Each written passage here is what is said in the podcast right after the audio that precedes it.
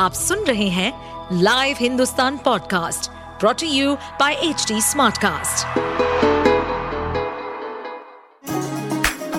चलिए आपको ले चले बिहार राज्य की गहराइयों में, सुनेंगे बिना पक्षपात के खबरें देने वाले बिहार की खबरें पॉडकास्ट को इस पॉडकास्ट में निष्पक्ष चर्चा होगी राजनीति के महत्वपूर्ण घटनाक्रम क्राइम की चौंकाने वाली कहानियाँ, मनोरंजन के नए रंग सांसदों द्वारा किए गए दल बदल जैसे कई महत्वपूर्ण विषयों पर।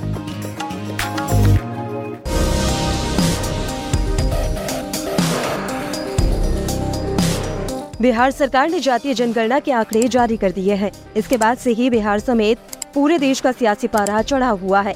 देश का सबसे बड़ा सूबा उत्तर प्रदेश भी इस मुद्दे से अछूता नहीं है।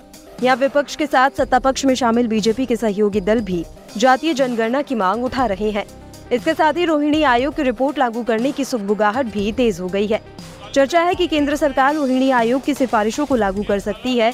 बीजेपी के कुछ समर्थकों का तर्क है कि ये संभावित रूप से लोकसभा चुनावों के लिए गेम चेंजर हो सकता है। बीजेपी इसका उपयोग विपक्ष के जिसकी जितनी संख्या भारी, उसकी उतनी हिस्सेदारी की नैरेटिव के कार्ड के तौर पर कर सकती है। साथ ही ओबीसी वर्ग की अति पिछड़ी जातियों के बीच अपने समर्थन को और मज़बूत कर सकती है। जातिगत सर्वे के बाद दूसरा सबसे बड़ा दाव।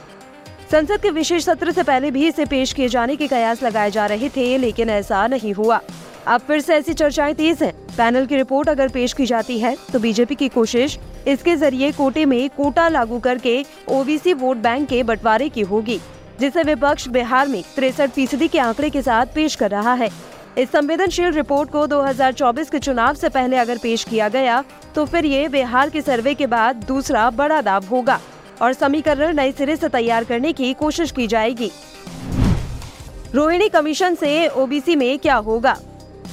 मंडल आयोग की रिपोर्ट लागू होने के बाद ओबीसी के लिए 27 फ़ीसदी आरक्षण तय हुआ था। केंद्रीय संस्थानों में दाखिले और नौकरियों में इसे लागू किया गया।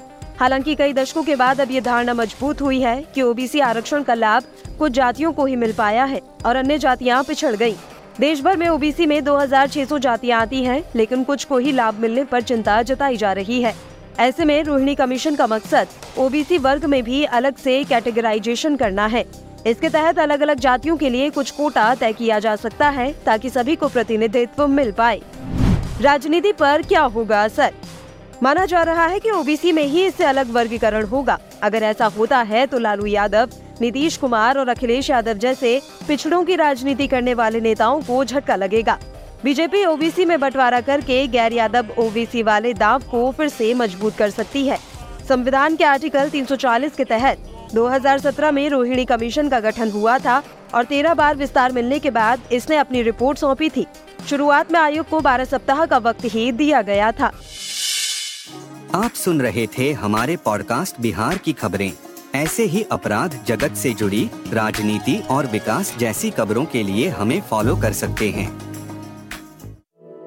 इस पॉडकास्ट पर अपडेटेड रहने के लिए हमें फॉलो करें एट एच डी हम सारे मेजर सोशल मीडिया प्लेटफॉर्म पर मौजूद हैं।